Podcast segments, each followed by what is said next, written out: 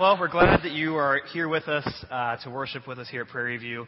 And it really is a privilege to have Andrew here. Um, it's one of those things where I think this is an encouragement to you and it's encouragement to him for us to see that even though we may never meet the people that Andrew and Genesis are reaching out to, the kingdom is being impacted. And even with the situation with Ed Dowden's family, we may never meet Ed Dowden's family, but we still have a responsibility to love and serve those people because it's an investment in the kingdom. And so I pray that you'll take that seriously. I pray that you will continue praying for Andrew and Genesis as they continue their ministry, uh, support them financially, but also support them through prayer. So, with that, I do have a couple other announcements to bring up. First of all, I want to say thank you to everyone who participated in the service day yesterday. Um, if you may have noticed when you walked in, there's a bunch of fresh mulch out there. Uh, some dead stuff has been pulled. Some live stuff has been planted, which is awesome. If you did not come to the service day, content, just consider this your public shaming. Um, because the people who were here did a great job. But I'm just kidding about the shaming part. But we also had a great women's retreat. Thank you for the women who made that possible, who came out to that. Uh, we are glad that we were able to have that. So, Last week we started looking through the Gospel of Mark. And just to give you kind of a recap of some of what the Gospel of Mark is all about, it's the earliest Gospel written.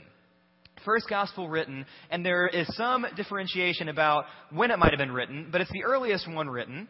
And on top of that, that's important because if it's the earliest one written, it was written when Jesus was only about 30 years removed from life here and ministry. And so Mark was bound to be accurate in what he said because there would have been people who said, now wait a minute, you're making stuff up if Mark was just writing random stuff down. So he's bound to be accurate. And so because that's one of the many factors that we trust the Gospel of Mark, even though we don't know a lot about really who Mark is. Because it's written so shortly after Jesus' life that he has to be honest, or else people would call him out on it. Another thing we talked about was how John the Baptist starts the Gospel of Mark. And John the Baptist is this guy who comes on the scene in chapter 1, and he's like a prophet. He's a lot like a prophet. He looks like a prophet, he smells like a prophet, but he does some different things. The Old Testament prophets, a lot of times, they would focus on what had happened in the past. They would talk to the Israelites, God's people, and they would say, hey guys, don't forget what God did for you in Egypt. Don't forget how He provided for you in the wilderness. Get yourself on track. Remember the covenant that you made with Him. But John does something different. John doesn't say, remember what God did in the past. John says, get ready for what God's about to do in the future. Get ready for this new thing that's coming. And so he's baptizing people. He's encouraging them to repent for the forgiveness of sins. And he's doing this, and Jesus comes on the scene. Jesus is that thing that he was looking forward to. Jesus is that thing that he was saying was about to come, that he was getting people ready for. And so Jesus comes and gets baptized by him. Even though Jesus never sinned, Jesus did not need to repent. Jesus did not need forgiveness. He lived a perfect life, yet he comes and gets baptized by John. And when he does, heaven rips open. The sky rips open. And back then, people believed that the barrier between people and God was the sky. That God lived up there, we live down here, and we can't really get to him. But when the sky rips open, it's this symbolic breaking of the barrier between God and man. And that barrier is being broken because Jesus is fully God, yet fully man. He is God in their presence at that very moment. The barrier is gone. After that, he goes out into the wilderness for 40 days and he's tempted by Satan. And he doesn't eat, he doesn't drink. And where Adam and Eve failed, Jesus wins. They gave in to temptation and brought sin into the world. But Jesus doesn't give in to it. Jesus overcomes it. He does what Adam and Eve couldn't do. And he comes out ready to do ministry and he starts preaching the kingdom of God, encouraging people to repent. He's calling followers to be a part of what he's doing, to leave their jobs as fishermen and jump on board with his mission. And he's extending the same invitation to us. So today I want to talk a little bit about what the kingdom is. What does Jesus mean when he says the kingdom of God, preaching the kingdom of God? We're going to start that by starting in verse 21. So if you have a Bible with you, open up to Mark chapter 1, verse 21. We have scripture up on the screens as well if you want to follow along there, follow along with a neighbor. So, reading verse 21. And they went into Capernaum, and immediately on the Sabbath he entered the synagogue and was teaching. And they were astonished at his teaching, for he taught them as one who had authority, and not as the scribes. So Jesus goes into Capernaum. And Capernaum was not a big town, but it wasn't a small town.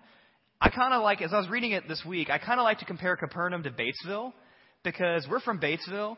Batesville's not a big town, but it's one of those towns that people stop at to get fast food.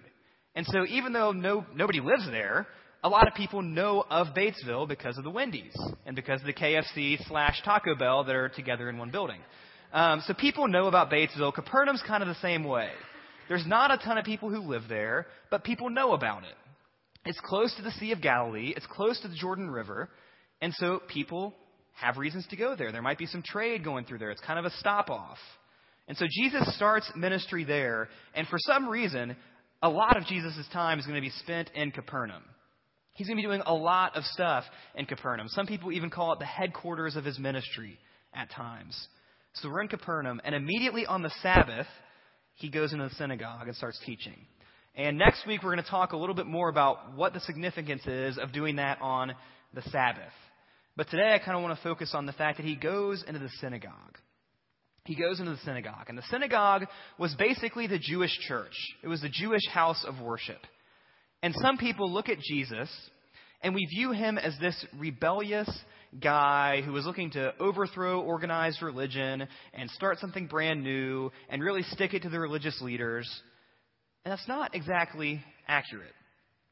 Jesus doesn't come and say, you know what? The synagogue, they stink. Come to my church. We're going to be better. He doesn't do that at all. Instead, he goes into the synagogue. And as I was reading that this week, I couldn't help but think of the rise in our society of people who can't stand the organized church. They'll say things like, you know, the organized church is responsible for so much violence throughout history. The organized church has covered up terrible scandals. The organized church, the religious leaders in the church are all hypocrites. And here's the thing they're right about a lot of it. We have been an accessory to some terrible violence in our history. Organized religion has, the organized church has. We have been a part at times of covering up terrible scandals.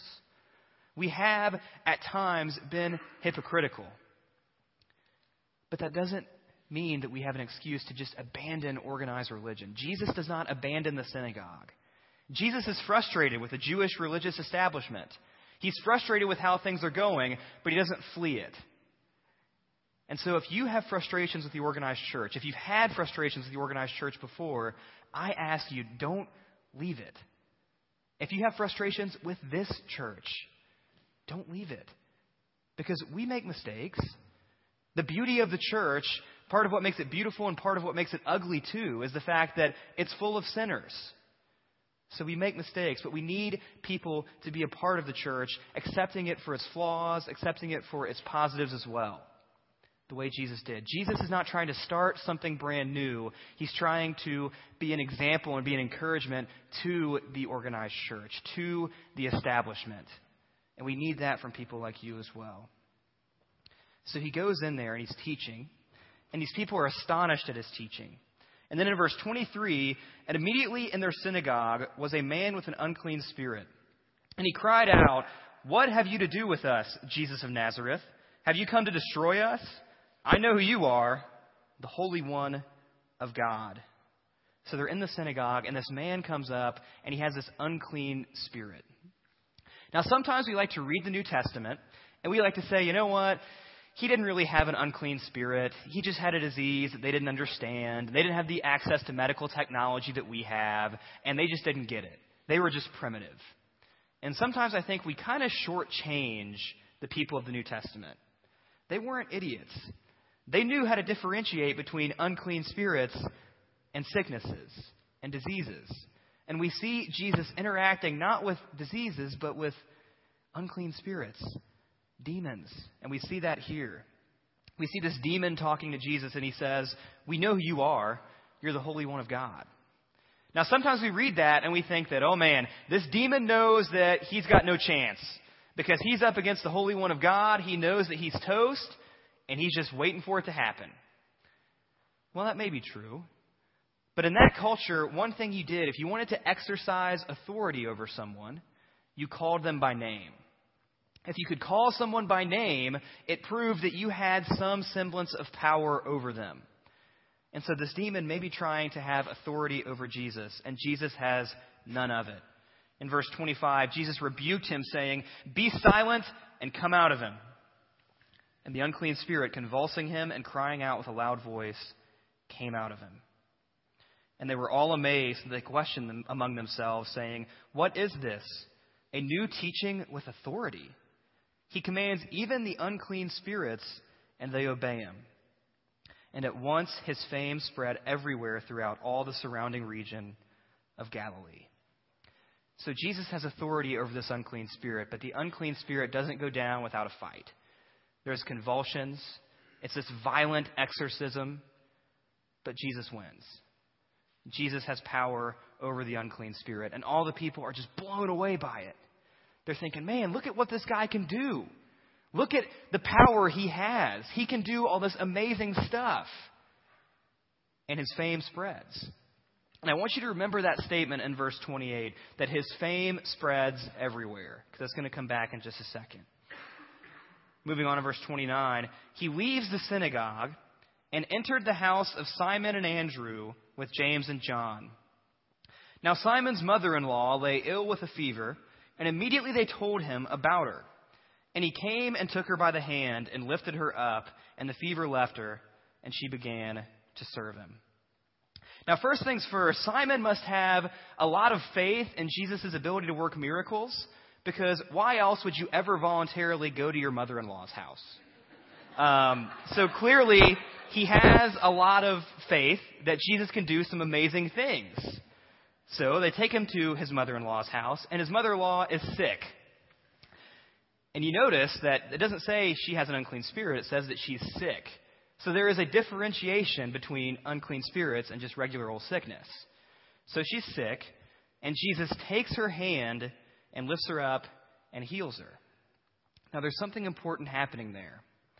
Jesus shows that he has authority over sickness, but when he takes this woman's hand, he's doing something that no self respecting religious leader would ever do at that time. No self respecting religious leader would grab the hand of a woman. No self respecting religious leader at that time would allow a woman to serve him. And yet Jesus does both. He has authority over unclean spirits, he has authority over sickness, but he also has authority over the social taboos that exist in that day. Jesus is not all that concerned about the social taboos. Jesus is not all that concerned about the hierarchy of certain people being below other people and certain people being higher than other people. Jesus doesn't care. Jesus looks past it and he heals the woman. So that evening at sundown, they brought to him all who were sick or oppressed by demons, and the whole city was gathered together at the door. And he healed many who were sick with various diseases and cast out many demons. And he would not permit the demons to speak because they knew him. So the whole city is gathering at the door. The Jesus ministry bandwagon is starting to add some people because some pretty amazing stuff is happening. These miracles are occurring, and people are starting to take note of it. They're wanting to see this. They're wanting to get in on the action. They're wanting to see what's happening. And so they're gathering at the door. The whole city is gathering at the door, ready to see what's he going to do next. What's he going to do next? What's, what's he going to do? What's going to happen? How's he going to do this this time? What's the exorcism going to look like this time? His fame is spreading. So, how does he respond? Well, verse 35 Rising very early in the morning while it was still dark, he departed and went out to a desolate place, and there he prayed. And Simon and those who were with him searched for him. And they found him and said, Everyone's looking for you. Jesus, we, we got a show to continue. Don't forget, people are wanting to see you. People are wanting to see what you're going to do. You got to keep your crowds happy. Get moving. And he said to them, Let us go on to the next towns, that I may preach there also. For that is why I came out. And he went throughout all Galilee, preaching in their synagogues and casting out demons. So Jesus didn't come just to get rid of a bunch of demons. Jesus didn't come just to heal sicknesses. Jesus didn't just come to do miracles. He's more than just a miracle worker. The miracles that Jesus does are not the end, they're a means to an end. The end is about preaching the kingdom. The end is about a cross. The end is about a resurrection. It's not about wowing a bunch of people with cool stuff you can do. It's about showing who he is. And if we think that Jesus is just a miracle worker, then we misunderstand him completely. He is more than that. And the reason he leaves this town is because he knows that he's gaining this reputation for just a sideshow. He's just a carnival attraction. People just want to see the next thing he's going to do. They want to be wowed. And so he leaves because he knows that that's not why he came. That's not the reason God sent him. He's not just some sideshow. And so he moves on to somewhere else where he can actually preach instead of just being asked to do all this cool stuff. So, verse 40 A leper comes to Jesus, imploring him, and kneeling said to him, If you will, you can make me clean. Moved with pity, he stretched out his hand and touched him and said to him, I will be clean. And immediately the leprosy left him, and he was made clean. So this leper comes to Jesus. And just to give you some insight on what leprosy was all about, leprosy was like the worst of the worst. If you were a leper, you were like one level below a Cubs fan. Like it was terrible, okay? Like it was, it was just, it was awful. I thought about not saying that, but I, whatever. So this leper, he is a complete outcast in every way imaginable. I mean, he is a physical outcast. He's not even allowed to live in the same town. Lepers were forced to go out in the countryside and have their own little colonies, and they were kind of viewed as the freak show, that they're not welcome here. And their disease was one that was gruesome. It was, it was, it was terrible to look at. It was painful. No one wanted anything to do with them. They were physically unclean. But what do we see here when Jesus heals him? He doesn't just heal him at arm's length, he touches him the same way he touched Simon's mother in law. Jesus does not help people at arm's length. Jesus does not serve people at arm's length. Jesus does not love people at arm's length. He gets his hands dirty, literally. He reaches out and touches people. He doesn't keep them at a distance. He gets involved, intimately involved, even with the worst of the worst. So this guy is physically unclean. He's socially unclean. Even if he could have lived in that town with all the regular people, no one would have wanted anything to do with him. No one would have shot at his business. No one would have had anything to do with his friends or his family. He was a complete outcast. And then maybe even the worst of it is that he's outcast spiritually. Because if you have leprosy, you weren't allowed to go to the temple. And if you're not allowed to go to the temple, you can't make sacrifices. And if you can't make sacrifices, then you can't have a relationship with God. He was outcast spiritually. People told him that he wasn't good enough for God. And back then, on top of that, when you were a leper, people didn't think you were just a leper by chance. People thought that you did something to deserve this. In the case of Job in the Old Testament, when all the terrible things happen to him, when he has this disgusting skin disease, what do his friends say? They say, Job, if you just repent, you'll be all right. Clearly, you brought this upon yourself. And Job says, No, I didn't bring it upon myself. I didn't do anything wrong. And the leper might be thinking the same thing. I didn't do anything wrong. I don't know why this happened to me, but he's outcast. And he's effectively told that you're not allowed to have a relationship with God anymore because you have this sin in your life that you won't repent for. He's the worst of the worst. And Jesus reaches out and touches him and heals him. And you look at the leper's attitude. He comes to Jesus and he doesn't say, Hey, Jesus, I've, I've heard that, you know, maybe you can do some cool stuff. Maybe you could help me out. I don't know if it's true or not, but I just wanted to check it out. Jesus says, or the leper says, If you will, you can make me clean. The leper has 100% confidence that Jesus can heal him. And all he does is ask for it. And Jesus does it. And he doesn't do it at arm's length, he touches him. But then look at Jesus' response after the leprosy leaves him in verse 43.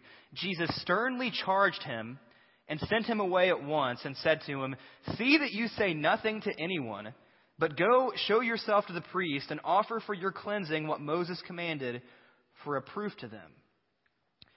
But he went out and began to talk freely about it and to spread the news so that Jesus could no longer openly enter a town, but was out in desolate places, and people were coming to him from every quarter.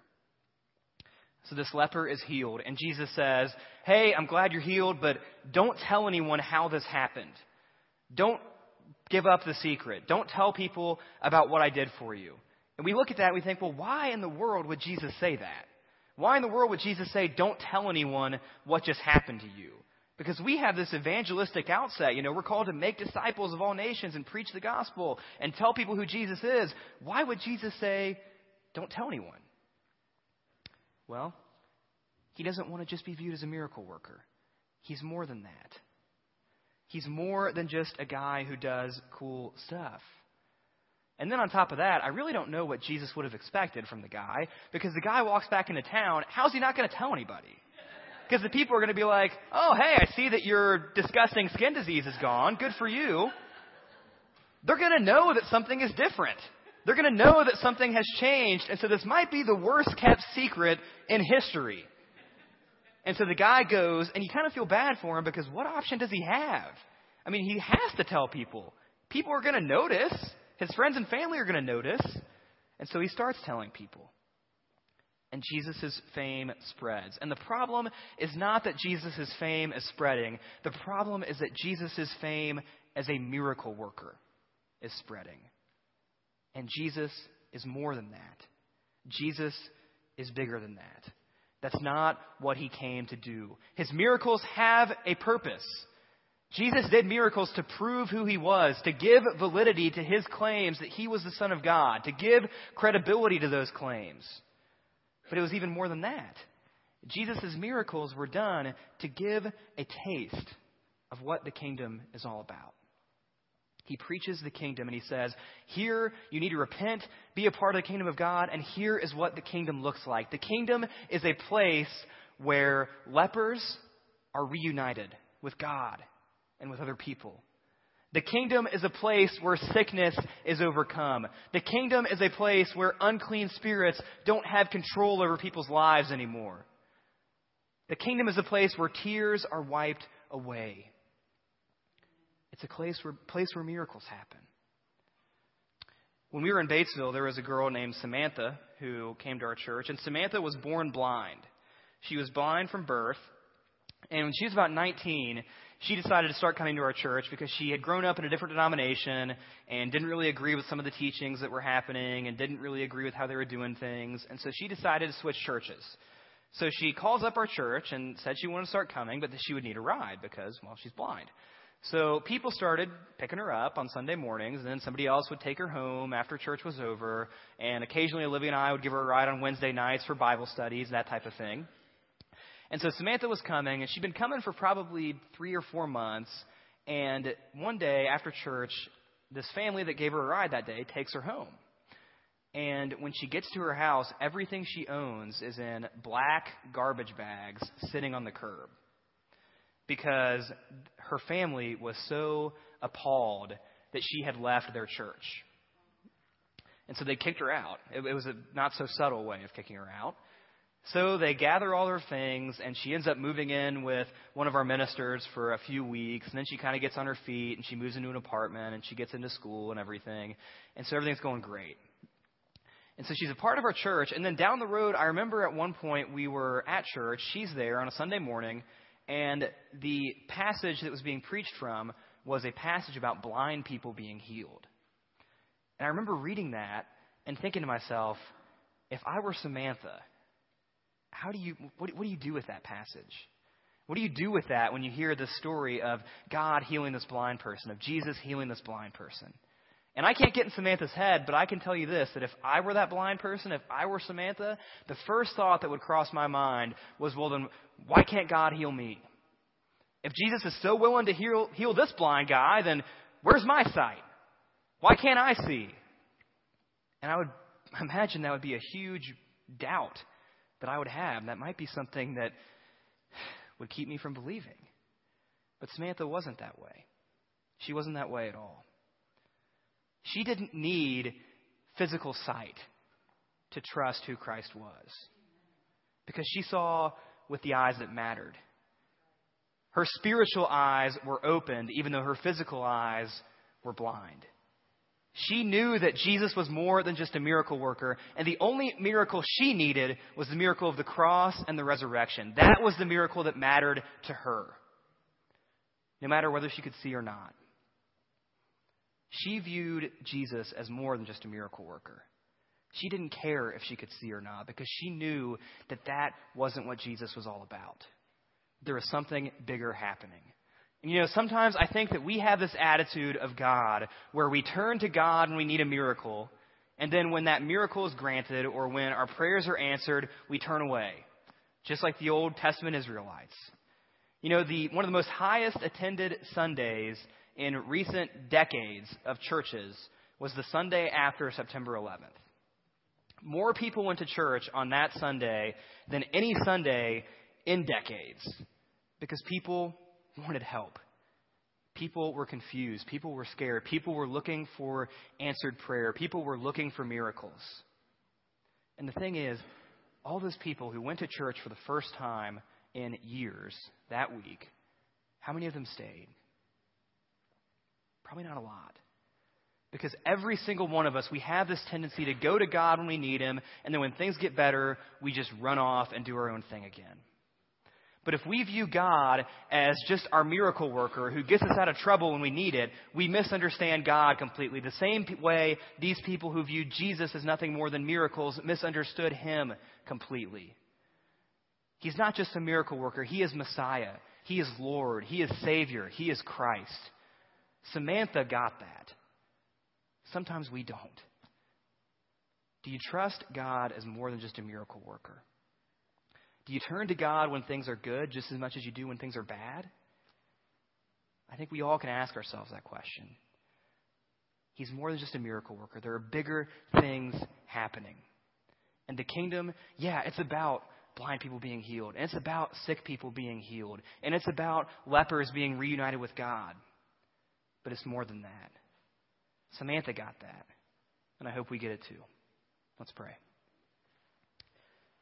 Father God, thank you for your word. Thank you for the time that we have together this morning to focus on what it is that you would have us know. And God, I pray that we would have the type of faith where even when our prayers go unanswered, we think, even when the miracles that we hope for don't always happen the way we hoped they would, even when we look at our lives and we fall away from you. God, I pray that you will just strengthen our faith to trust that the miracle we need, the miracle that matters, is the cross and the resurrection. I pray that that will be our emphasis. I pray that we will be agents of showing people what the kingdom is like, that we will give people a preview of what God's kingdom is all about. We can do that through loving. We can do that through serving. I pray that you'll give us the strength and the courage to do it. Thank you for your Son. We ask these things in his name. Amen. If you have any questions about our church, if you have questions about becoming a follower of Christ, if you just have something that you would like to be prayed with about, a couple of our elders will be standing at the side of the sanctuary after the service is over. Feel free to talk to them. Feel free to ask them any questions you may have. So, thank you.